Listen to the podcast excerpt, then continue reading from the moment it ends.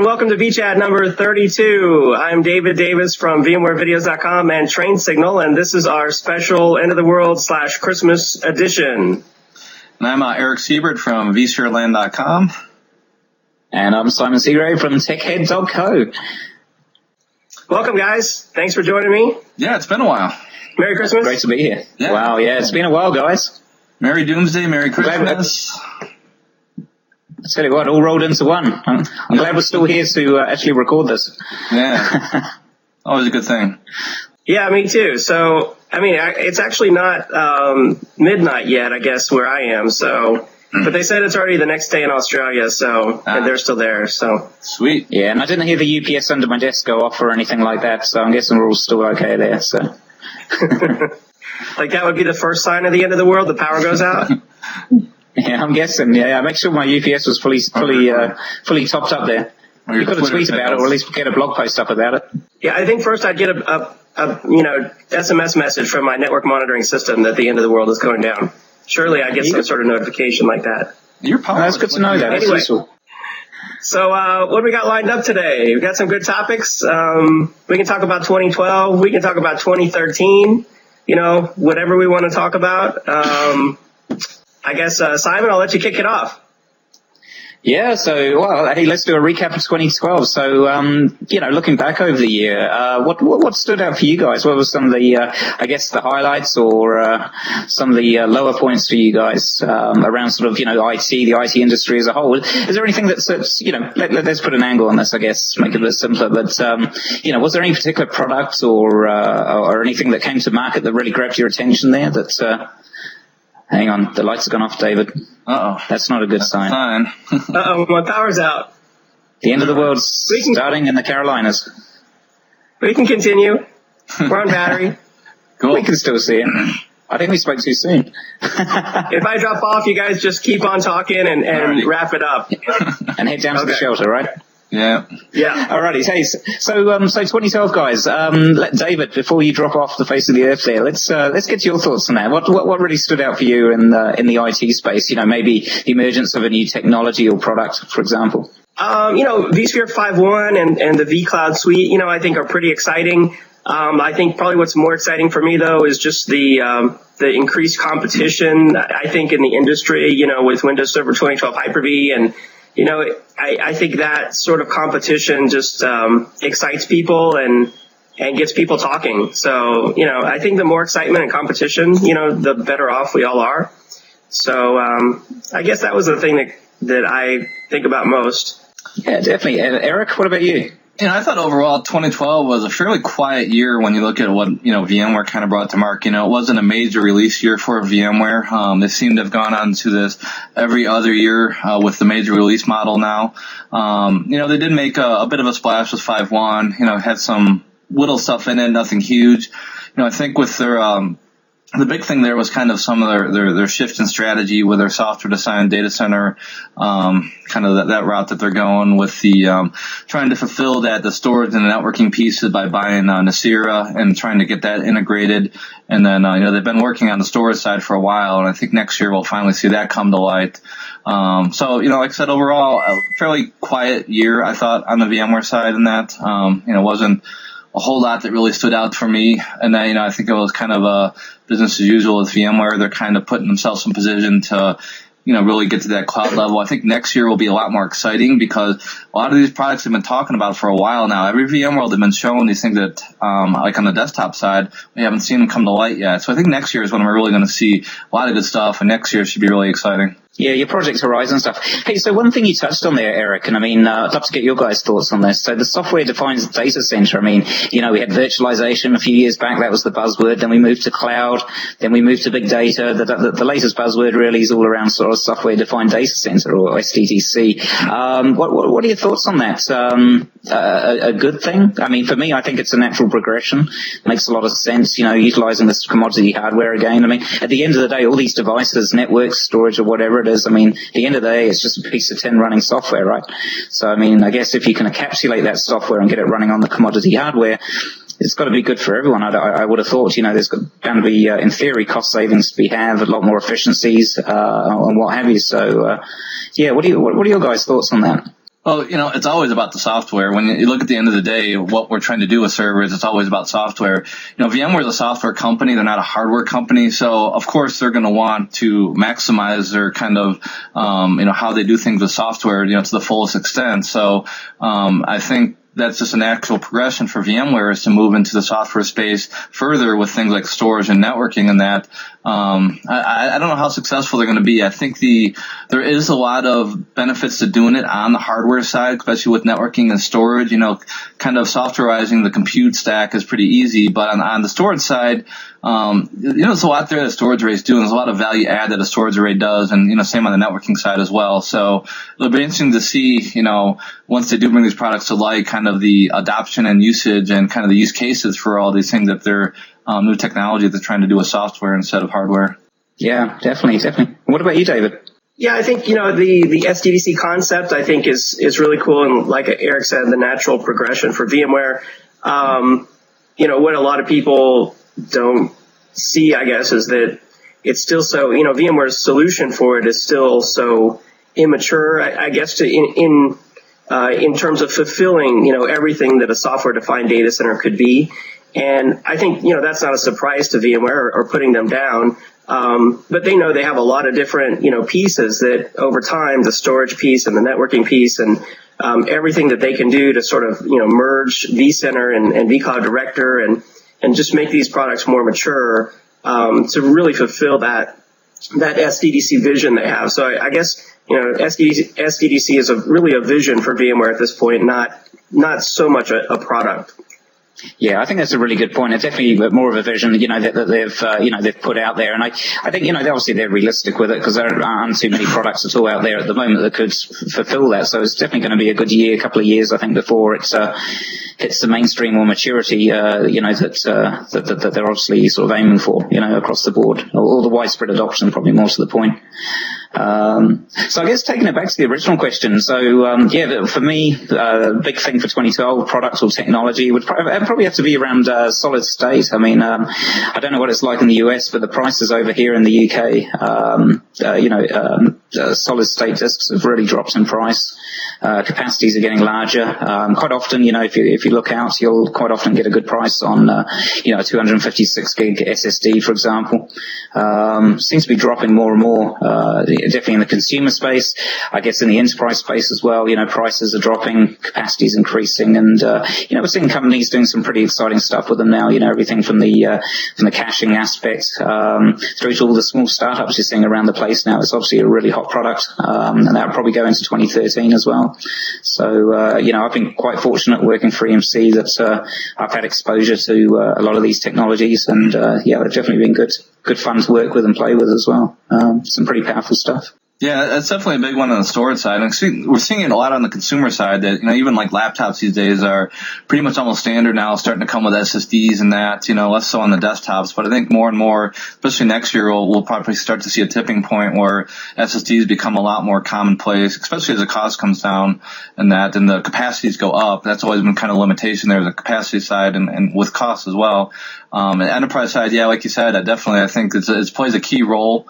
And, um, you know, I think in a perfect world, we want all SSDs if they were that cheap and, and reliable and, and the cost was down there and that. So I think, um, we'll definitely see a lot more adoption next year and a lot more enterprises strategically using SSDs in their environments to really get that benefits that they, they offer.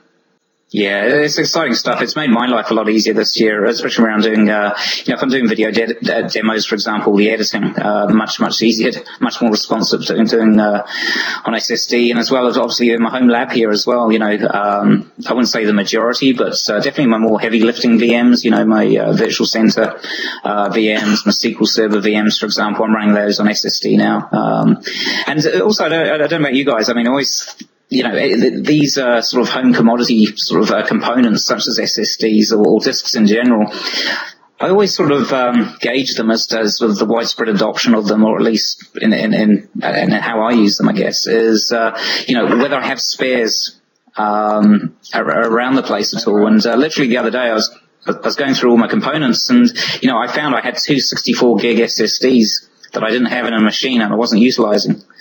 Yeah, yeah, I think you're right. If you uh, you tend to have a lot of like I got hard drives laying around in that, and that's just these used to be, you know, they were expensive. So if you bought them, you used them. But like you said, now they become more commoditized or cheaper. Yeah, yeah. You, so. you, you, open up your drawer and you have one sort of sitting yeah. around in there. It, it, was the same with, you know, with SATA disks and parallel disks. You know, you, you, probably remember the day when, you know, it went from parallel to SATA and then before you knew it, you know, I'd be hard pushed now to go and find, find a ribbon cable to actually plug in, um, into any of my old, um, parallel disks I've got, you know, then obviously we're doing the next, next transition again across the SSD. So, um, you know, I'm looking forward to the prices coming down a bit more. Definitely, SSDs are. I, I'd, I'd never go back. You know, ha- now having one in my desktop and that, um, you know, I'd, I'd never go back to having a normal spinning magnetic drive in my in my computer.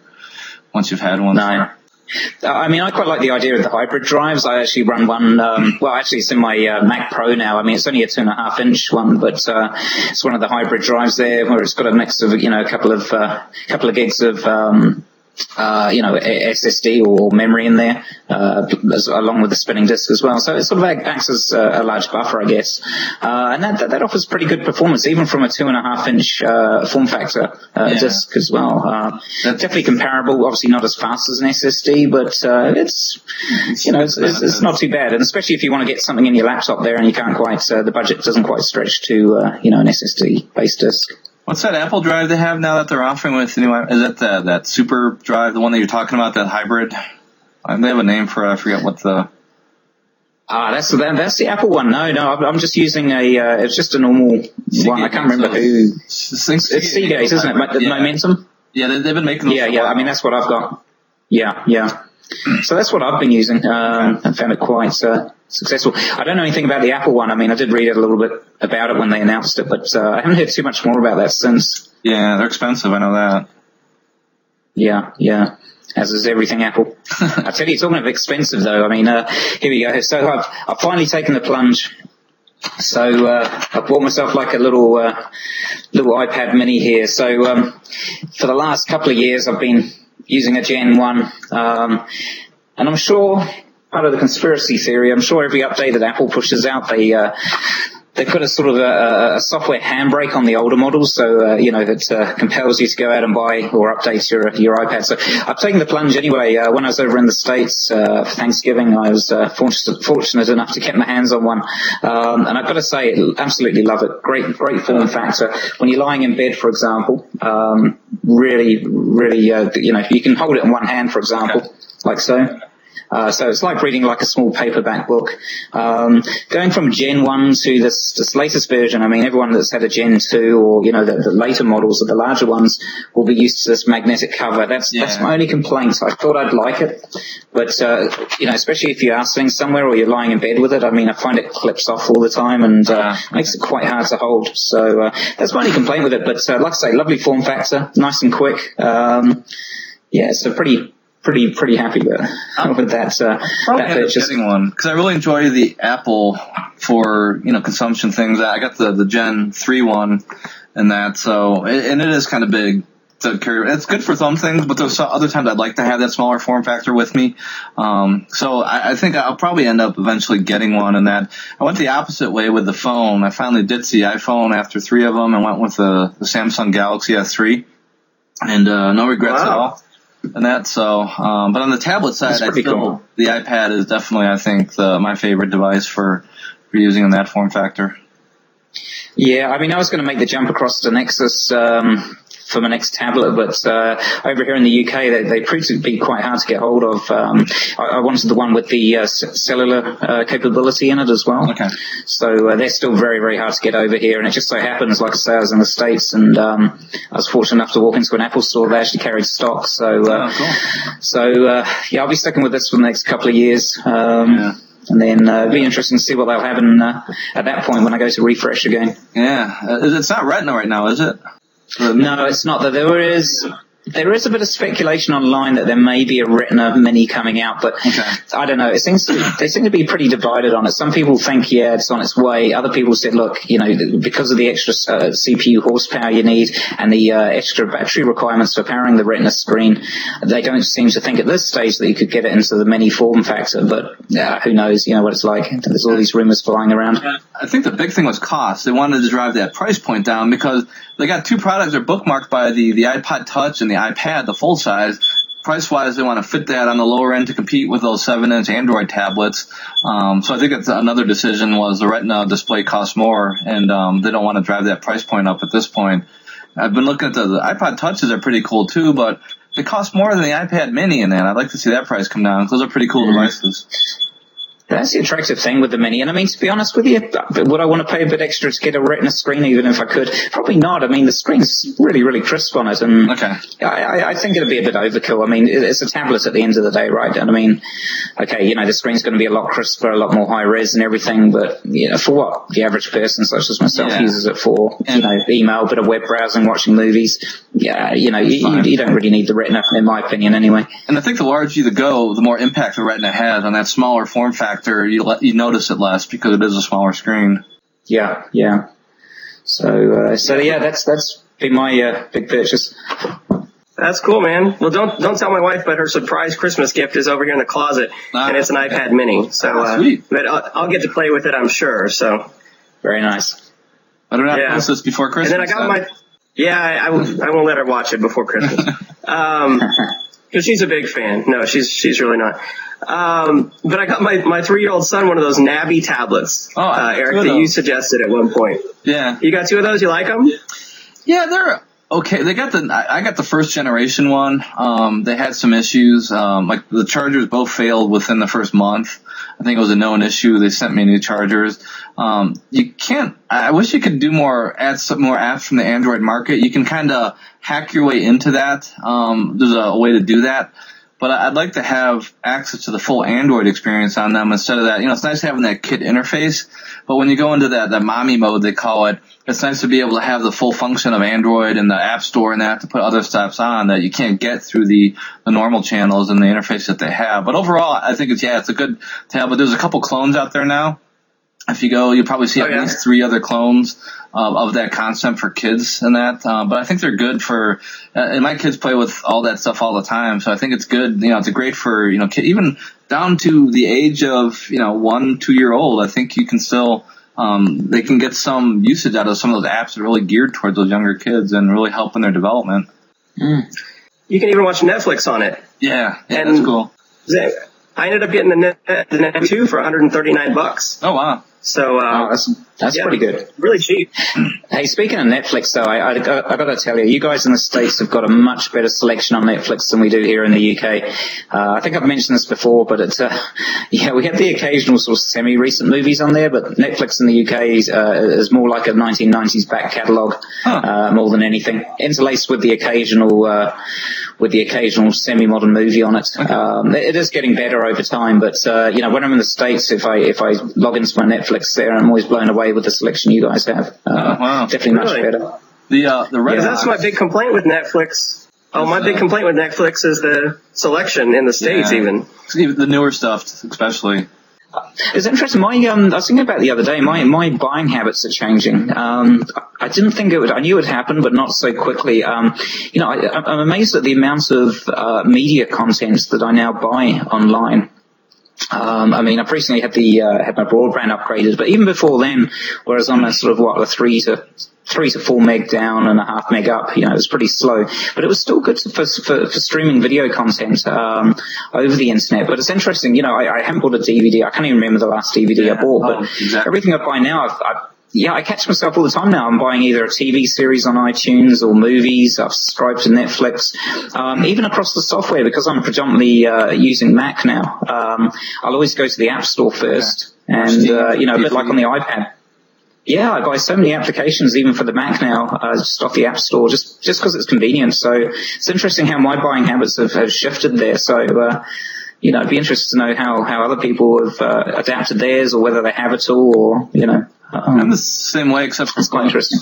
books are one thing I won't really buy on. I, I have a Kindle, iPad, all that stuff, but I, I just like the paper copies. It's, it's a lot easier, and you don't find the whole selections on on the, um, you know, the iPad or the the Amazon stuff and that. So for me, for books, I, I still always buy paper books. I don't really buy the the online stuff at all. Yeah, yeah. No, I'm, I'm, I'm, yeah, I'm probably buying more more electronic than I do real books, but I mean that's predominantly because where I live now. Um, yeah, it's not too many bookshops around anymore. They've all been uh, hey, either swallowed up or uh, gone out of business, unfortunately. Yeah, true, true. I mean, was, yeah, I can still buy through Amazon, but uh, it's also it's a storage thing as well. I mean, you know, I've got boxes and yeah. boxes of books that I've got to try and do something with. Same with DVDs. I mean, I'm going to convert all my DVDs, um, you know, digitally, and then I'm, you know, I'll either give them give them away or sell them or something like that. I think uh, just to try and claw back a bit of space in the house. So you got all this media, and it's nice that it stores a lot of it in the cloud for you, so if you want to re-download it. But if you're ripping like DVDs, how do you back that stuff up then? Do you have, do you store it? Especially if you get rid of the media, what do you do to protect all that? Investment. Yeah, well, it's inter- interesting you mention that because I've, I've, I've, just recently gone through a bit of over, over of an overhaul here at home because uh, I've always had uh, for many many years now. I've got a little, little Drobo Gen two Drobo that I've used. So uh, it's got four four SATA discs in there, and it's, it's been pretty good. It's been pretty reliable. But uh, I've just noticed the performance on it, even after I just get all the data off and you know uh, rebuild it effectively and then drop the data back on. Uh, you know, I'm only getting around about 20 megabytes a second throughput off of four discs. Um, you know, I, I think what's really you know, I tried video editing, keeping my, uh, vi- uh, you know, my uh, master files on there and editing off of that. And that's what really drew my attention to how slow it actually was. So, huh. um, I don't know whether it's the device itself or what it is, but it just seems to be getting slower and slower. So i am pretty much getting rid of the Drobo now. Um, and uh, I've got a little PX4 iOmega PX4 little NAS device. So uh, I've, yeah, I've actually started transferring everything across onto that now. So uh, you know, all, all, all my uh, you know video content, all my you know uh, rip movies from DVDs that I own. Um, are going on to that now. Um, and I've got around about six, six terabytes or seven terabytes, something like that. So for me, that's uh, that's enough for now. But isn't it amazing? You know, the amount of uh, content we have now. You know that we're trying to store at home and back up and everything. Yeah. just just phenomenal. See, I use Dropbox um, to store a lot of that. They've um, they recently upped, they doubled the capacity you can get. So I had the 50 gig account, the paid one, and they doubled that. I think from all the competition they've been having to 100 gigs. So a lot of my key media stuff, like all my music and stuff like that, I'll dump on the Dropbox. So it's all replicated in the cloud and I can get to it from anywhere. And, you know, it's always, if something happens locally, I do have it all backed up on my iOmega as well and on the PC. But, you know, if something happened here, they'd both be gone. So, uh, you know, having something in the cloud is nice to have that, that extra layer of backup resiliency if you need it. Mm. Yeah, I'm using Dropbox for all my day-to-day stuff. Everything that I'd traditionally have in my documents folder, I store in Dropbox. Uh, everything else, such as photos, I uh, have on local disks. Well, this is my new new way of doing it.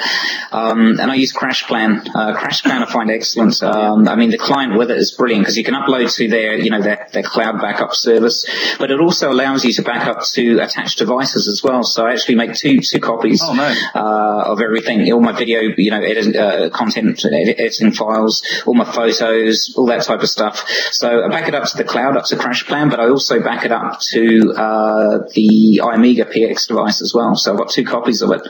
So if I ever, ever, ever have to restore, it's going to be a lot quicker to bring it down locally, but you know, um, if something a bit more drastic happens, I, have still got the option of bringing it back down from the cloud.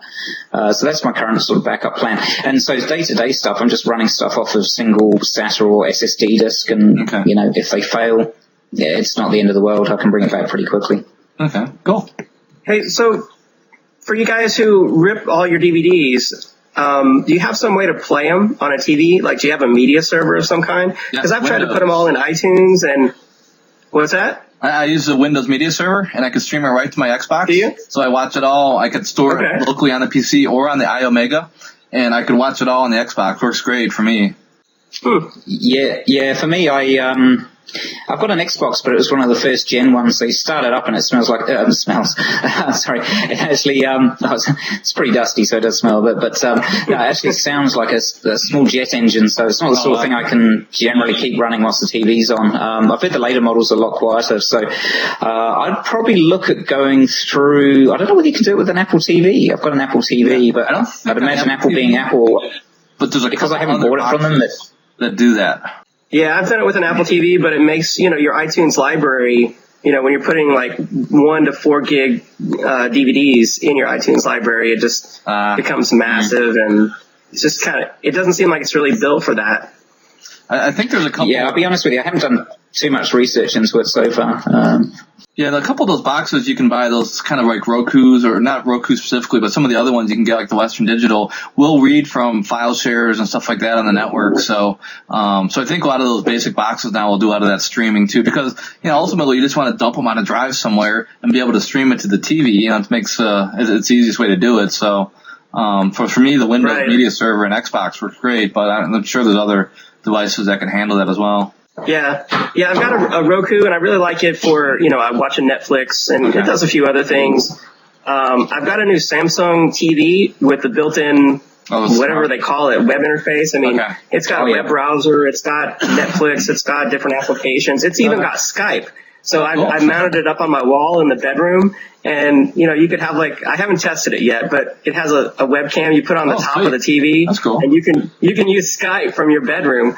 I'm thinking I better you know look That's- nicer that's dangerous. in my, We could be in my pajamas. Yeah, vChat from your bedroom next time. we we could. I'll just sit in bed. Bedroom edition. yeah, I don't think your wife would approve to that though, David. Uh, But it's okay, amazing so I what these TVs can. Yeah, I mean, I, I just went out the back there. I've got one of these little guys as well. It's a little Western Digital Western box. Digital? Um, Okay. Yeah, yeah, and I've, I've, I've stopped using it now because pretty much I buy all my content. Um, well, I either use Netflix on the Apple TV or I buy my content on iTunes now. Although I swore I was never going to do that, I caved in. Um, but this is pretty good. I mean, you've got a little, uh, you know, HDMI on the back. You've got USB there as well, where you can plug in a USB drive or something. So that's the other way. Just create MP4 files of your content and then have a like a one terabyte drive or something. Just plug it into the back of this and then just stream it straight off of there. Um, Okay. It's got network connectivity as well, so. Um, Somebody told me to check out. It's called Plex Media Server. It's like an open source, uh, maybe an open source version of Windows Media Huh. Center. I'm guessing. So you could run But I it might as, check a, that okay. out. as a VM and uh, Yeah, stream, I guess. yeah, that's, That's pretty cool. That's pretty cool. Hey, so I mean, we, we were just touching on something there. I mean, obviously, you know, we all create a ton of data now. You know, uh, whether it be converting existing stuff. Um, a project that's, uh, I mean, EMC. Um, that's the only reason I mention it was is because. Um, Working for EMC had exposure to it uh, was this uh, whole human face of big data project that went on recently, uh, and that was that was really fascinating actually. Um, off the back of that, uh, an iPad uh, application and also a, uh, it's like a coffee table book. It's, um, I, I haven't seen it myself. I've seen photos of it. It looks quite good. But, uh, yeah, it's a project that was run, uh, not by EMC, it was by a, a you know, a third party company. And, um, you know, we, we were one of the sponsors on it. Um, but it was interesting. It was about sort of uh, crowdsourcing a ton of uh, data from around the world over a period of time. Um, obviously, all relating to to data, you know, and what we generate. You know, everything from medical through to sports and all that type of thing. And um, they, you know, they even went out to Twitter and actually sort of analysed the conversations that were running on Twitter. Um, uh, for, for, for, for that period as well. And then sort of compiled all this information, did a lot of sort of, uh, cool sort of, uh, data crunching on it and everything like that. And, uh, off the back of that, it obviously came out with some pretty cool stats and facts and figures and everything. Uh, but as well as that, they produced this iPad application, um, and also this, this book you can buy. Um, and as well as that, obviously a lot of photos were being taken from around the world as to what was happening uh, around the world within this sort of you know this this period of time. So uh, that, that was quite a that was a very interesting project. Um, that, uh, that that I was definitely uh, keeping an eye on, and uh, like I say, because EMC was one of the uh, one of the co-sponsors, or you know they they played quite a large part in it. Um, obviously, internally, we we had quite a bit of exposure to you know how it was going and, and what have you. So definitely take a look at that. It's really fascinating the the results that called out of that. Yeah, we're definitely in the era of big data. I mean, it's just it's growing and growing and growing, and yeah, definitely. It's, I think that's uh, you know, especially in the data center, there's just so much stuff that's getting piled in there now. You really have to be able to handle all that stuff.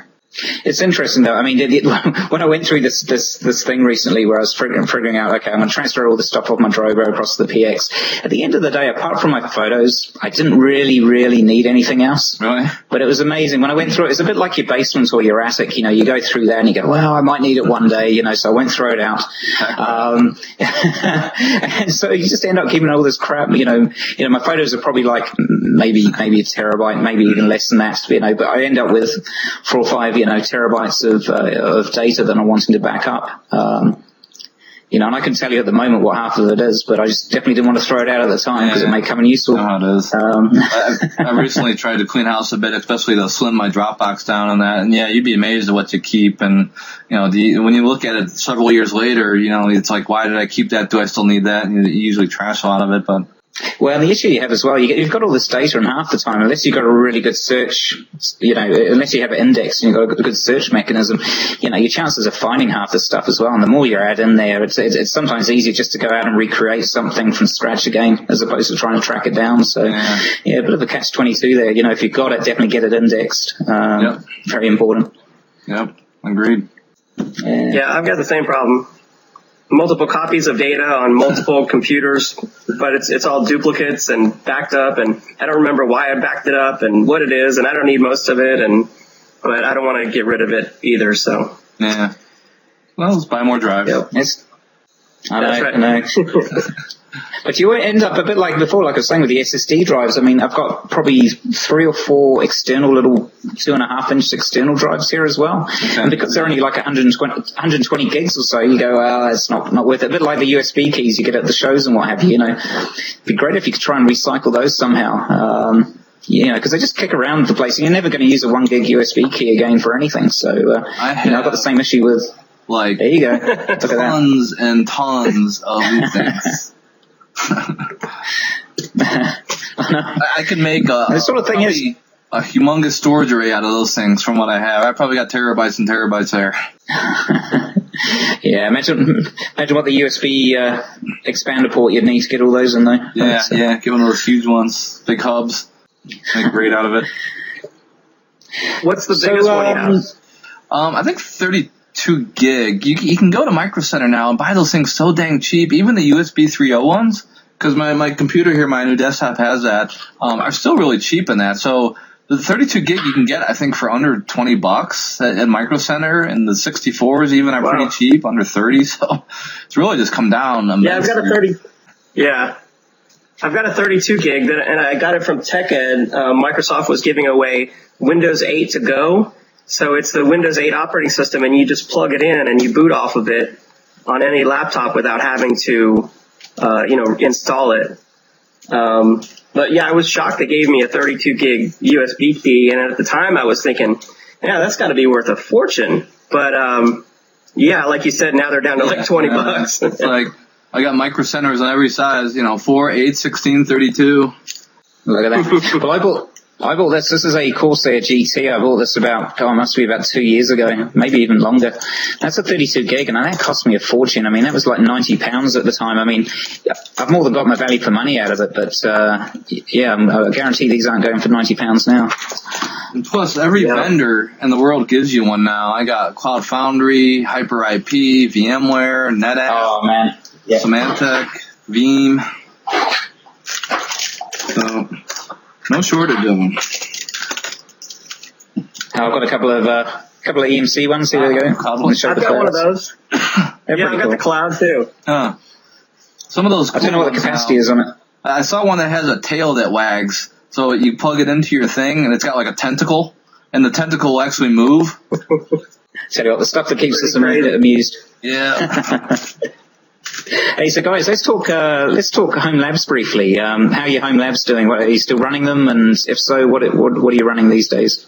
Mine's all in pieces. I had to take everything out of my man cave for new carpeting and that, so I took everything apart and trying to get it all back together. I still have the two ML 110 HP servers and two micro servers.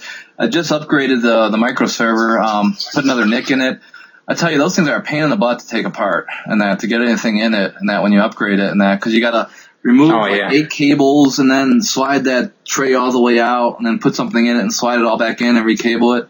So I added another NIC to it um, last week, and the memory I bumped up to the max of 16 gigs. So, um, but other than that, I still got the same. I have the iOmega PX, um, a Netgear a Synology, and I actually saw an article on, uh, I think it was Lifehacker, the best NAS units, and out of the the five they um, had there for voting, or, or the, uh, the users were recommending, three of them were Synology units in that. So the Synology units, I got one of the smaller ones, the two drives ones, the DS211. I've heard a lot of good things about in that. And, um, you know, my experience, I haven't used it a lot, but it's been pretty good as well. The one that got the best votes out of the, the home NAS units, um, on their poll was a roll your own, build your own, and that, you know, just kind of putting things together, putting things like, uh, uh, OpenFiler on it and making a NAS that way and that. So, so um, a lot of options there for NAS, and then I, the networking. I got the the one gig Netgear switch, the uh, um, 30 or 24 port, the big one, and that. So nothing new, no additions though since then. So I got this, got to get it all back together and up and running, and vSphere 5.1 on it. What about you, David? Uh, how's your lab looking? Uh, it's doing good. I still got, you know, the, the couple older Dell um, vSphere servers now with vSphere 5.1 on them. Uh, I've got a Dell server, pretty new with um, Windows 2008 R2 Hyper-V that is kind of a utility server. Like I actually run vCenter over there and an Active Directory oh. domain controller. I, have got a couple um, Supermicro servers with like 24 gigs of RAM that I'm running Windows 2012 Hyper-V on.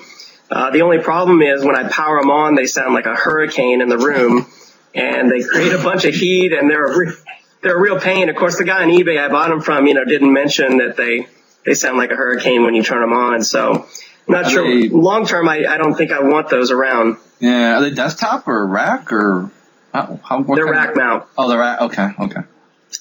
Yeah, which I yeah, thought would be cool because they'd be smaller, but I didn't think about how much louder they would be. Yeah, all that data so, stuff. Yeah, I think yeah. definitely for home lab environments these days, the way forward is, uh, um, you know, I've always been quite keen of having individual servers for each things, uh, you know, each each uh, ESX host or each host, for example. But um, I'm definitely going around to the way of thinking now that uh, you know an all-in-one um, box with nested ESX host instances is the way forward. Uh, definitely a lot cheaper to run and just max it out with uh, with memory. You know, take it up to 32 gigs if you can or similar. Um, get some SSD in there and just have a nice all-in-one type solution.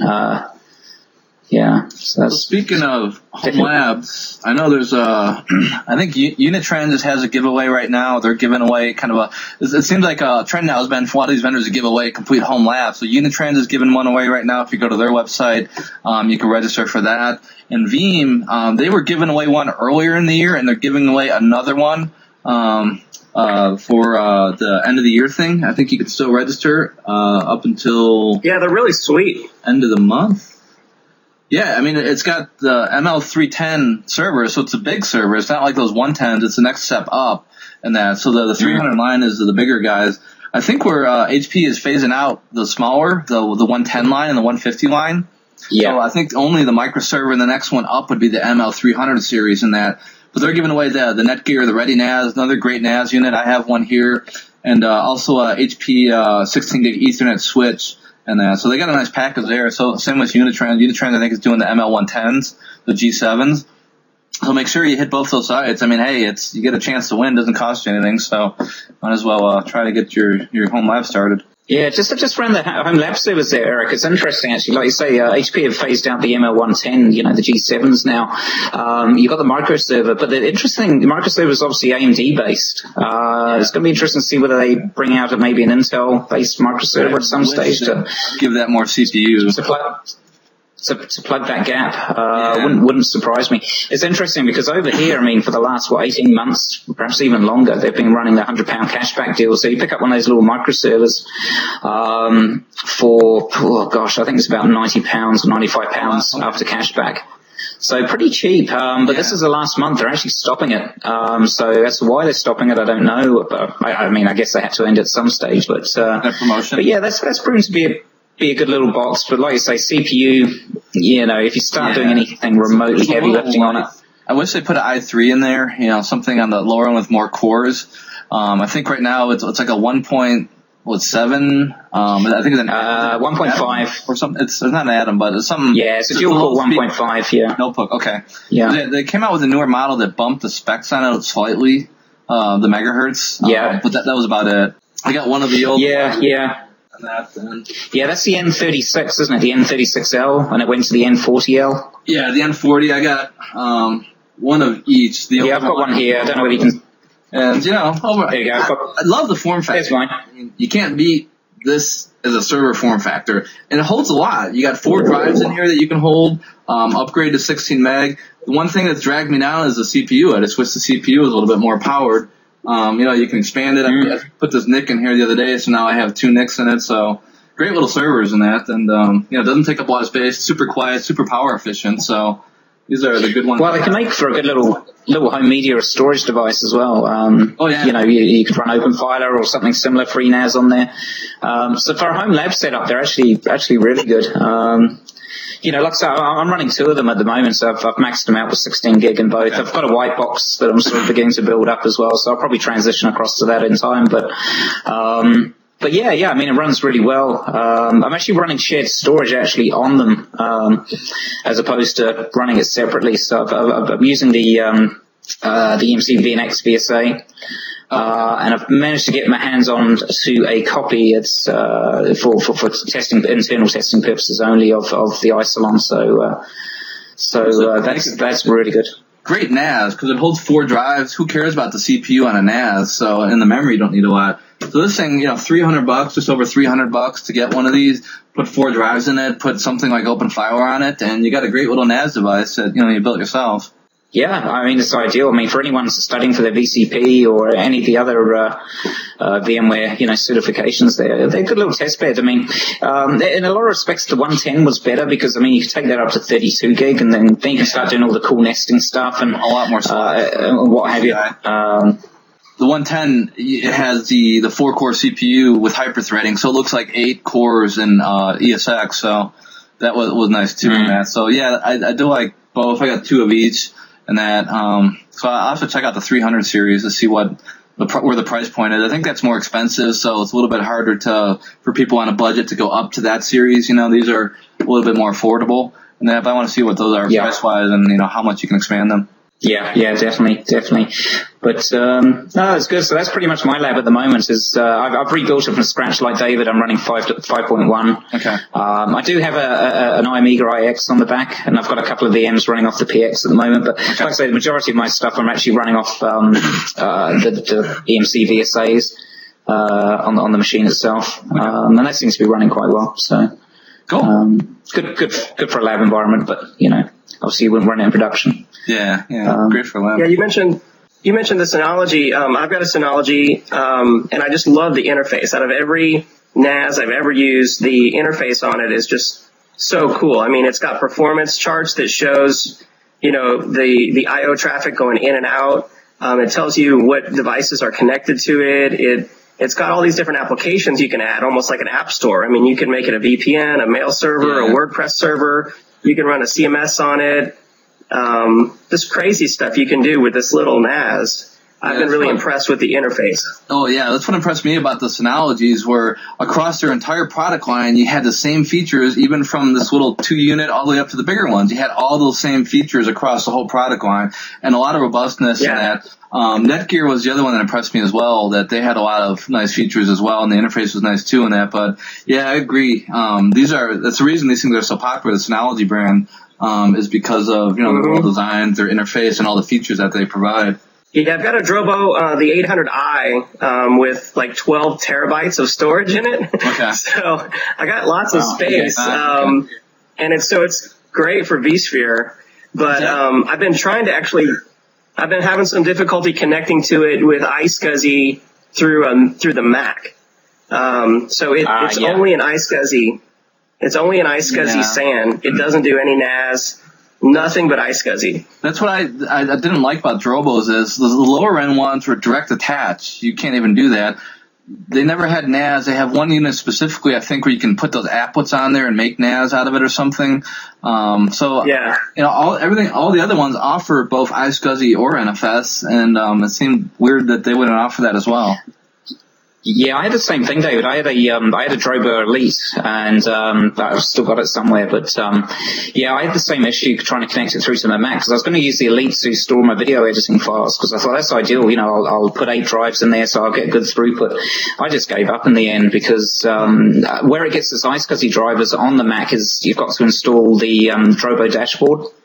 Right. Uh, the Drobo dashboard, and also you got to have from memory, you got to have Java installed as well. So if you've got those two things right. installed, because natively OS X doesn't come with a nice iSCSI driver at all. There is a uh, quite a popular third-party one that you can uh, download. It used to be free, but you've got to pay for it now. Uh, and that is called Global something. Yeah, Global if you have the free one, if you have the free one, send it my way because I, I wasn't going to pay like 99 bucks they want for it now. But, no, um, no, but no, no. If you got the dashboard, um, see, I installed the dashboard against the Elite and it never worked. So I, I got in touch with their support guys. This was a while back now, and they said, right, deinstall it. Um, make sure you got Java installed. They said so. There must be some Java aspect that it uses or something like that. Install Java, then reinstall the Drobo dashboard again. And then I found that without installing any third-party drivers, the uh, the um, uh, my Mac, my OS X instance, uh, picked up the um, uh, picked up the drives or the shares. Yeah, so, yeah, you might want to get it working, um, but it's not. It's just not real consistent. Like it'll be connected, and then I'll reboot, and it's not connected anymore, and I can't figure out how to get it connected. And yeah, that's what I had. I, I, I, I gave up on the end. Yeah, I mean, unlike a file share where you can just connect and reconnect, it it doesn't work like that. So it's kind of weird. Yeah. Yeah, I mean the, the Drobo itself. I mean the the manufacturing. It's it's a solid box. Um, you can add all your own drives. I really like the the the design of it. I mean it's it's slick looking. It's really yeah. cool. It's just uh, the price point so, is a bit higher on those two, though, which um, for a lot of people that are looking for more affordable NAS, they tend to be a little bit more expensive on their end. Yeah, yeah. So what about uh, VMware? Any any news about VMware stuff? Um, well, I guess today, I mean, it came out a little while ago, but it seems to have hit the headlines today for some reason. Um, uh, obviously, there's the VMware, um, uh, you know, directory uh, traversal exploit that can be applied against um, a, a, VMware view environment. Um, there is a patch out for it, but uh, that for some reason it must be pretty quiet pre-Christmas. Uh, a lot of sort of IT news agencies have picked up on. Um, like I say, there's a fix for it, but uh, you know it's just an exploit that you've got to be aware of and apply the patch uh, as soon as you can. Yeah, I've been testing the uh, VMware Multi Hypervisor Manager. They call it the MHM and uh, it used to be a, a VMware Fling called uh, vCenter XVP Manager. And so what it was was a, a, server product you, you add on your vCenter server and then a, a vSphere client plugin. Then you can manage Hyper-V servers with it. And so it went from a Fling and now it's an official VMware product that you download along with, you know, vCenter in there.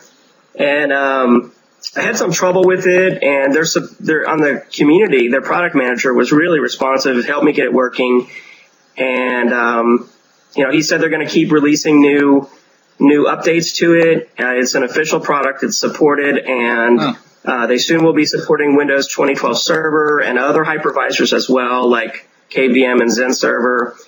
And but the the downside to me to it is you still can't th- those servers and virtual machines aren't in the vSphere client or aren't in the vSphere inventory with your other, you know, ESXi hosts and virtual machines. You have to go into a different place in the vSphere client, you know, to see them. It's also not compatible with the web client, you know, so there's some downsides, but, um, it, it's interesting. It's completely free. I mean, uh, you have to register, of course, with a VMware account, you know, to download it huh. and have to have vCenter to use it, but it's not as fully functional as, um, I recently tested and, and wrote a white paper about uh, Hotlink, which is a, a multi-hypervisor management tool. And the theory on my white paper was that, you know, kind of like storage where you've got tiered storage, you've got, you know, fiber channel and iSCSI and down to, you know, SAS or whatever, um, that you could have tiered hypervisors. So you'd have vSphere as tier one, you might have, you know, Windows 2012 server as tier two, and then you know, free Xen server is tier three or something. And with a, if you had the right product, you could very easily, you know, drag and drop virtual machines or move virtual machines from one hypervisor to the other. Cool. Each one would have different SLAs. And so Do you think my question for you guys as virtualization experts, do you think the theory of tiered hy- tiered hypervisors is plausible? Kind of, kind of like MythBusters here. We'll do truth, truth plausible or busted. I think it's plausible. I mean, it's plausible whether you'd want to do it. Problem is, you introduce new hypervisors into your environments, then you've got, you know, extra patching, uh, responsibilities, obviously. Um, you know, your support people will, skill sets have got to upskill themselves, not just in one hypervisor and multiple hypervisors. You know, let's say, um, uh, you know, one of the, one of the hypervisor um, um, manufacturers, you know, or companies, you know, bring out an update that breaks maybe one of the other, the functionality that's dependent by one, you know, for one of the other hypervisors or, you know, maybe, maybe the conduit between the two or something like that, uh, through the tiering or something. I don't know. I think, you know, the more, more different things you add into the mix. I mean, I'm, I'm a big fan of the, uh, keep it simple uh, approach to IT. Uh, don't overcomplicate it where you have to. I like the idea from a, from a concept point of view. Yeah, I think it's kind of cool. You know, it'd be a good thing to get up and running in the lab. Uh, and muck around just because you can, uh, if you've got time. But uh, I think in the real world, I don't know. I'm sure there are benefits to it, but I mean, like I say, the whole the whole upskilling and the uh, the patching aspects was yeah, make it a too much of a no-no for me anyway. For management. Yeah, and it's interesting. You see these yeah. industry surveys that say like 40% of companies are running multiple hypervisors. I always question that, that, okay, because I'm running 100 VMware servers and one hyper, and one Hyper-V server, that's multiple hypervisors. But what are the percentages there of how much do they have? You know, I, I find that I think most enterprises are going to run one main hypervisor in their environment, and that's it. They may have pockets of other hypervisors here and there, but the, you know, there's so many disadvantages to the management, the skill sets, the costs, um, all that stuff of doing mm-hmm. things that why would you want to go through that hassle of managing multiple hypervisors? And that you know, I can see some of the benefits if you know, Microsoft has bundled and that, that you could maybe use that on like a development environment or something like that. Um, but I think most enterprises are going to stick with one main hypervisor and not try to, you know, have a mix of them, you know, predominantly in the production environment.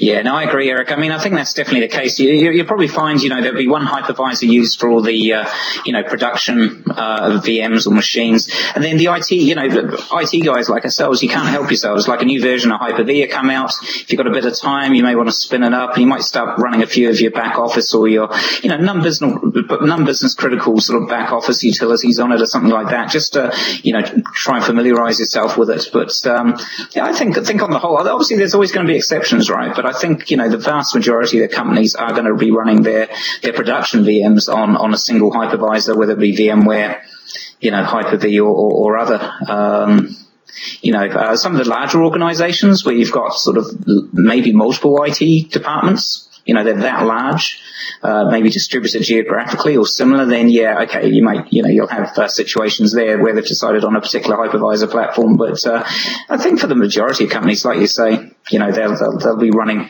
a single hypervisor predominantly. Yeah, plus you lose uh, like the ability to, if I got a VMware environment here and a Microsoft here, and I want to transition VMs across, it's a pain in the butt. I'm not fully, you know, utilizing my hardware. If I had one hypervisor, I can easily spread VMs around across that whole environment rather than having these pockets now and that, that can't talk to each other directly in that. So, um, so yeah, I just don't really see the, the benefits today. And that may change as we get maybe more tools, more interconnectivity between the hypervisor platforms and that with, you know, the way directions VMware is going and that. And I'm sure on the Microsoft side as well. Um, I think in cloud environments, it may make sense to have that, um, that multi-hypervisor, you know, especially in the public clouds and that, um, you know, where a, a, mix is needed maybe because one hypervisor works better for this and another one for this and that. So, but no, in the private data center, you know, I think we're always going to see one main hypervisor for, you know, at least immediate future. Yeah, no, agreed. Yeah, definitely this point in time, uh, yeah, yeah, definitely agree. Uh, going forward, definitely, you know, with the public cloud becoming more prevalent, yeah, we, we will no doubt see multiple hypervisors and, you know, slicker ways of moving VMs between the, the, these various hypervisors. But yeah, that's, you know, to hit the mainstream, I think, you know, two point, that's still way off, isn't it? Yep. Yep. Yeah, I think it'd have to come down to uh, cost. You know, kind of like where, you know, if, if cost was no issue, then why not just put everything on fiber channel storage? You know, yeah, well, you know, they organizations have tiered storage because there's a huge financial benefit. So it'd have to be like you could save two hundred thousand dollars a year in vSphere licenses by moving half your servers to a Hyper-V tier you know, then well, okay, maybe maybe it's it's plausible, you know, for those companies. Um, the other interesting thing they were doing at Hotlink is um, you can have Amazon EC2 servers in your vSphere vCenter inventory, just as just as vSphere VMs. So you can move virtual machines from vSphere to Amazon and from Amazon to vSphere. So you've got a, a hybrid cloud all managed by vCenter. Oh, nice. So it's a interesting interesting concept. Um, it's it's unique. And VMware's product is more, uh, their new multi-hypervisor to me is more to, to try to convince you to move Hyper-V virtual machines, you know, into vSphere. Okay. uh, they said there's, they're soon going to be integrating VMware Converter. So you could just right click on a Hyper-V virtual machine and bring it to okay. vSphere. So I, I don't think VMware has a long-term interest in helping you manage multiple hypervisors. Yeah, it's more of an interest right. in helping you see them and bring them to vSphere and you know, assimilate them into the, the collective kind of thing. So it's the same flip, yeah, the flip side is true with Microsoft as well. Their support for vSphere ESX inside a System Center, probably the same reasoning that, you know, hey, we want to right. help you to be able to bring that over easier than you could, you know, with other tools. Yeah. Definitely. Cool. Well, should cool. we wrap with uh, predictions for 2013? One quick TrainSignal announcement. What you got going there now? And then we'll do our 2013. Oh, go on then. Okay, okay, thanks. Um, so uh, we'll be releasing um, Jason Nash's uh, vCenter Operations Manager course. Okay. Uh, here just after uh, the first of the year, January third, I think. Um, I'm actually really looking forward to watching it um, because I know Jason has used you know vCenter Ops in a in a production you know with different customers. So interesting yeah. to hear his take on it. Um, and then my two new Hyper-V Windows 2012 courses will be coming out um, in mid-January um, Hyper-V Essentials and uh, new features. So I learned a lot about the product, uh, sometimes painfully, by creating those those Hyper-V courses. Uh, so um, well, good. No, they sound good. Uh, definitely, yeah. I mentioned more, yeah. more about the the vCenter Ops. It's uh, definitely a new product for VMware that they're really trying to grow fast, and uh, I think we're going to see more and more, especially with it being bundled now, more and more adoption of that um, with it. Hey, look, we got a visitor, special guest here on the VChat. So if you if you're wondering, I'm working from home today, so uh, I'm, I'm on uh, dog sitting duty. So uh, if you're wondering what the noises were in the background there, okay. it's this little guy. Loves to chew cables, unfortunately. Yeah, if you go dark you won't know why. Oh yeah, oh yeah. Hey, so they they sound really good. Jason Nash, um, I've met Jason on a number of occasions. Uh, really super smart guy, uh, good communicator as well. So that's definitely one to look out for. Interesting topic as well. So uh, I look forward to that. Um, actually, I've got a plug to do if I can. Um, so VBeers. So vbeers.org. Uh, if you haven't heard of that, uh, check it out. vbeers.org. Um, uh, what the thinking is behind it is basically to get uh, you know all us uh, IT professionals out there and uh, geeks and what have you uh, good opportunity to um, meet up with like-minded people over a pint uh, or drink soft drink really doesn't matter um, at, a, at a particular location at a particular time. And it's a good way to you know network meet new friends, uh, share uh, war stories from in the trenches uh, within IT there, uh, and just meet new people and um, you know share ideas, concepts about you know products, stuff you've seen, stuff you want to try out. Um, so anyway, so we've got uh, on vbeers.org. Jump on there. You can uh, you know you can advertise your own vbeers events. it doesn't cost anything.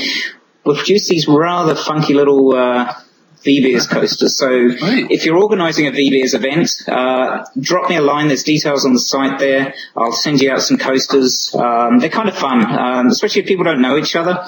So if the organiser's there before everyone else and he uses a coaster, then it, it, it's, it's easier to uh, spot and find people that are linked with the VBeers event for that evening. Um, so um, yeah, they're proven really successful, especially in the states. There's one. It's almost a couple every couple. Uh, sorry, a couple every week. So uh, check that out. And my last thing is, I want to say thank you very much to Craig Chapman, uh, or Chappie, for this uh, rather cool Eager Zero Thick T-shirt. So uh, thank you, Chappie. I've uh, finally got around to wearing it, and uh, it's very cool indeed.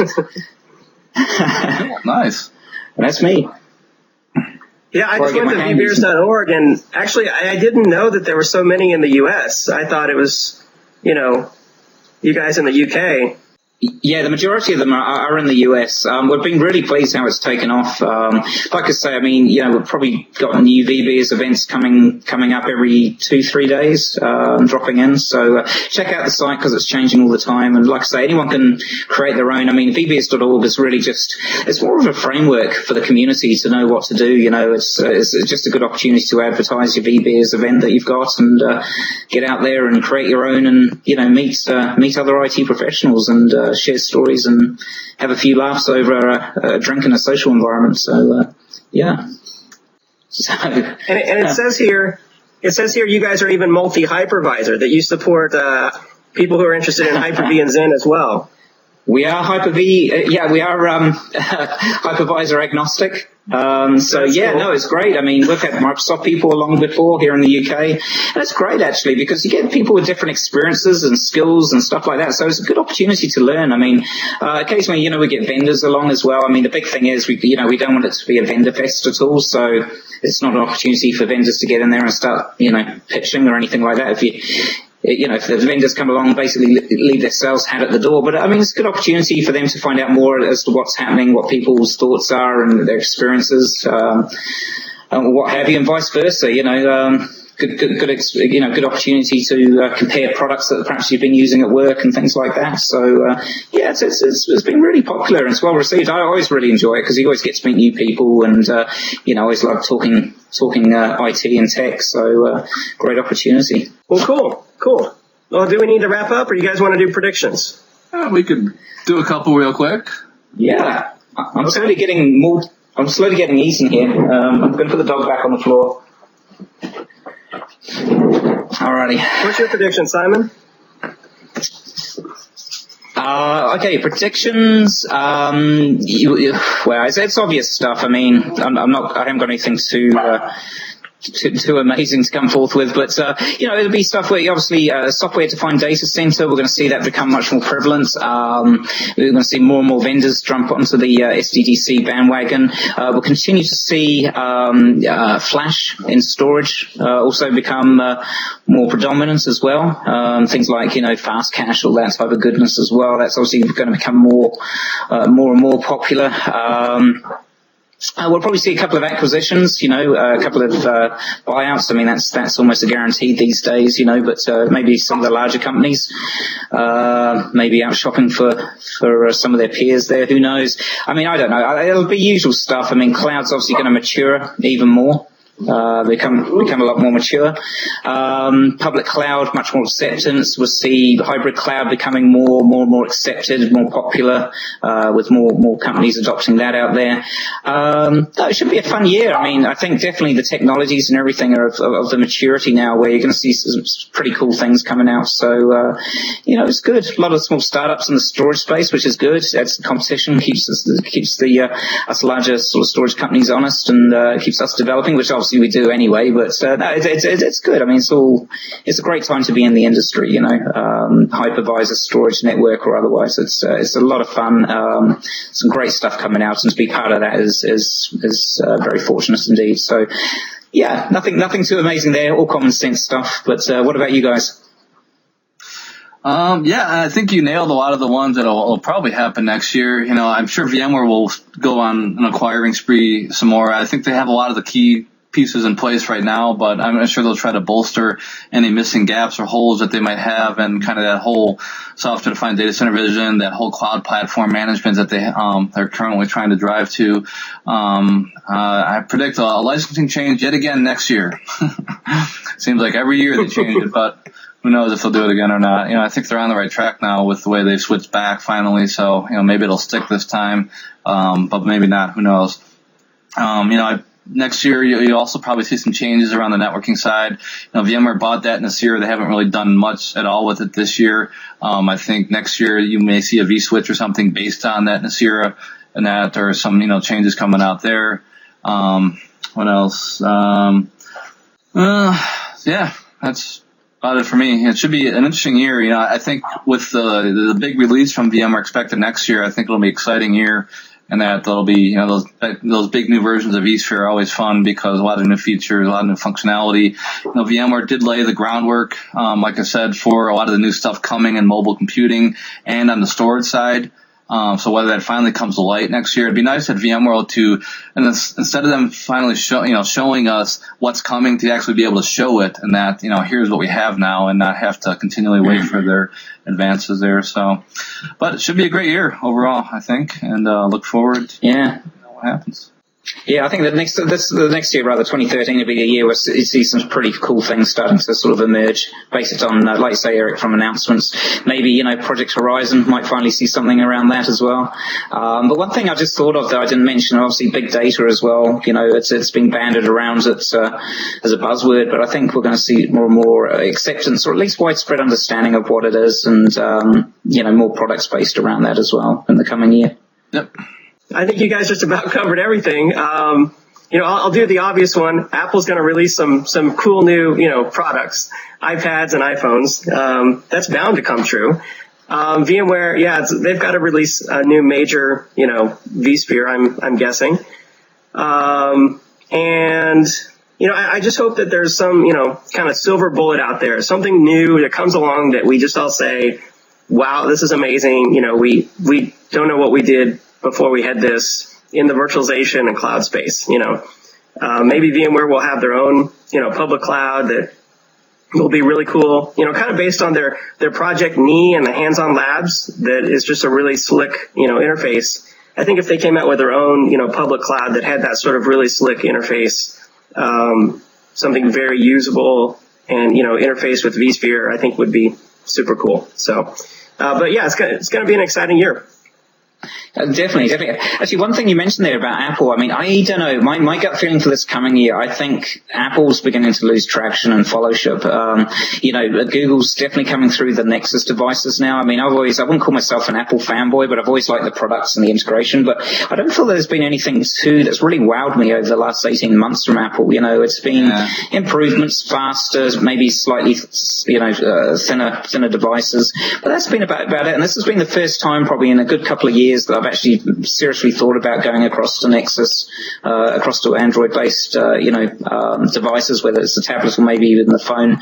Um, and I think, especially with their aggressive price points around the phone, I think uh, I think Apple's going to lose a bit of market share around that. I think they've got to come out with some really uh, something really quite quite special, I think, this coming year. Otherwise, uh, they're going to continue to sort of uh, hemorrhage a few sort of loyal users and what have you. I felt that way for a while now. They've kind of lost that magic and that, uh, you know, it's not really, uh, um, a revolutionary. Every now they come out with a device, it's just a standard upgrade, not much there on that. So that's the reason I went from Apple to, um, Android and that. And I think now with increased competition on the Microsoft side with some viable products there, um, they'll also face increased competition there as well. So yeah, I agree that I think we'll probably see Apple, you know, start to go on the decline. I think they still have the tablet market nailed pretty well. But on the phone market, you know, I think that's one area um, where we'll see some market share loss. And not sure on the Mac side if they're ever really going to be able to keep up with Microsoft. I know they've gained market share, but you know that's another thing that most enterprises run Windows, so I don't think we're going to see too much movement there as well. Mm-hmm.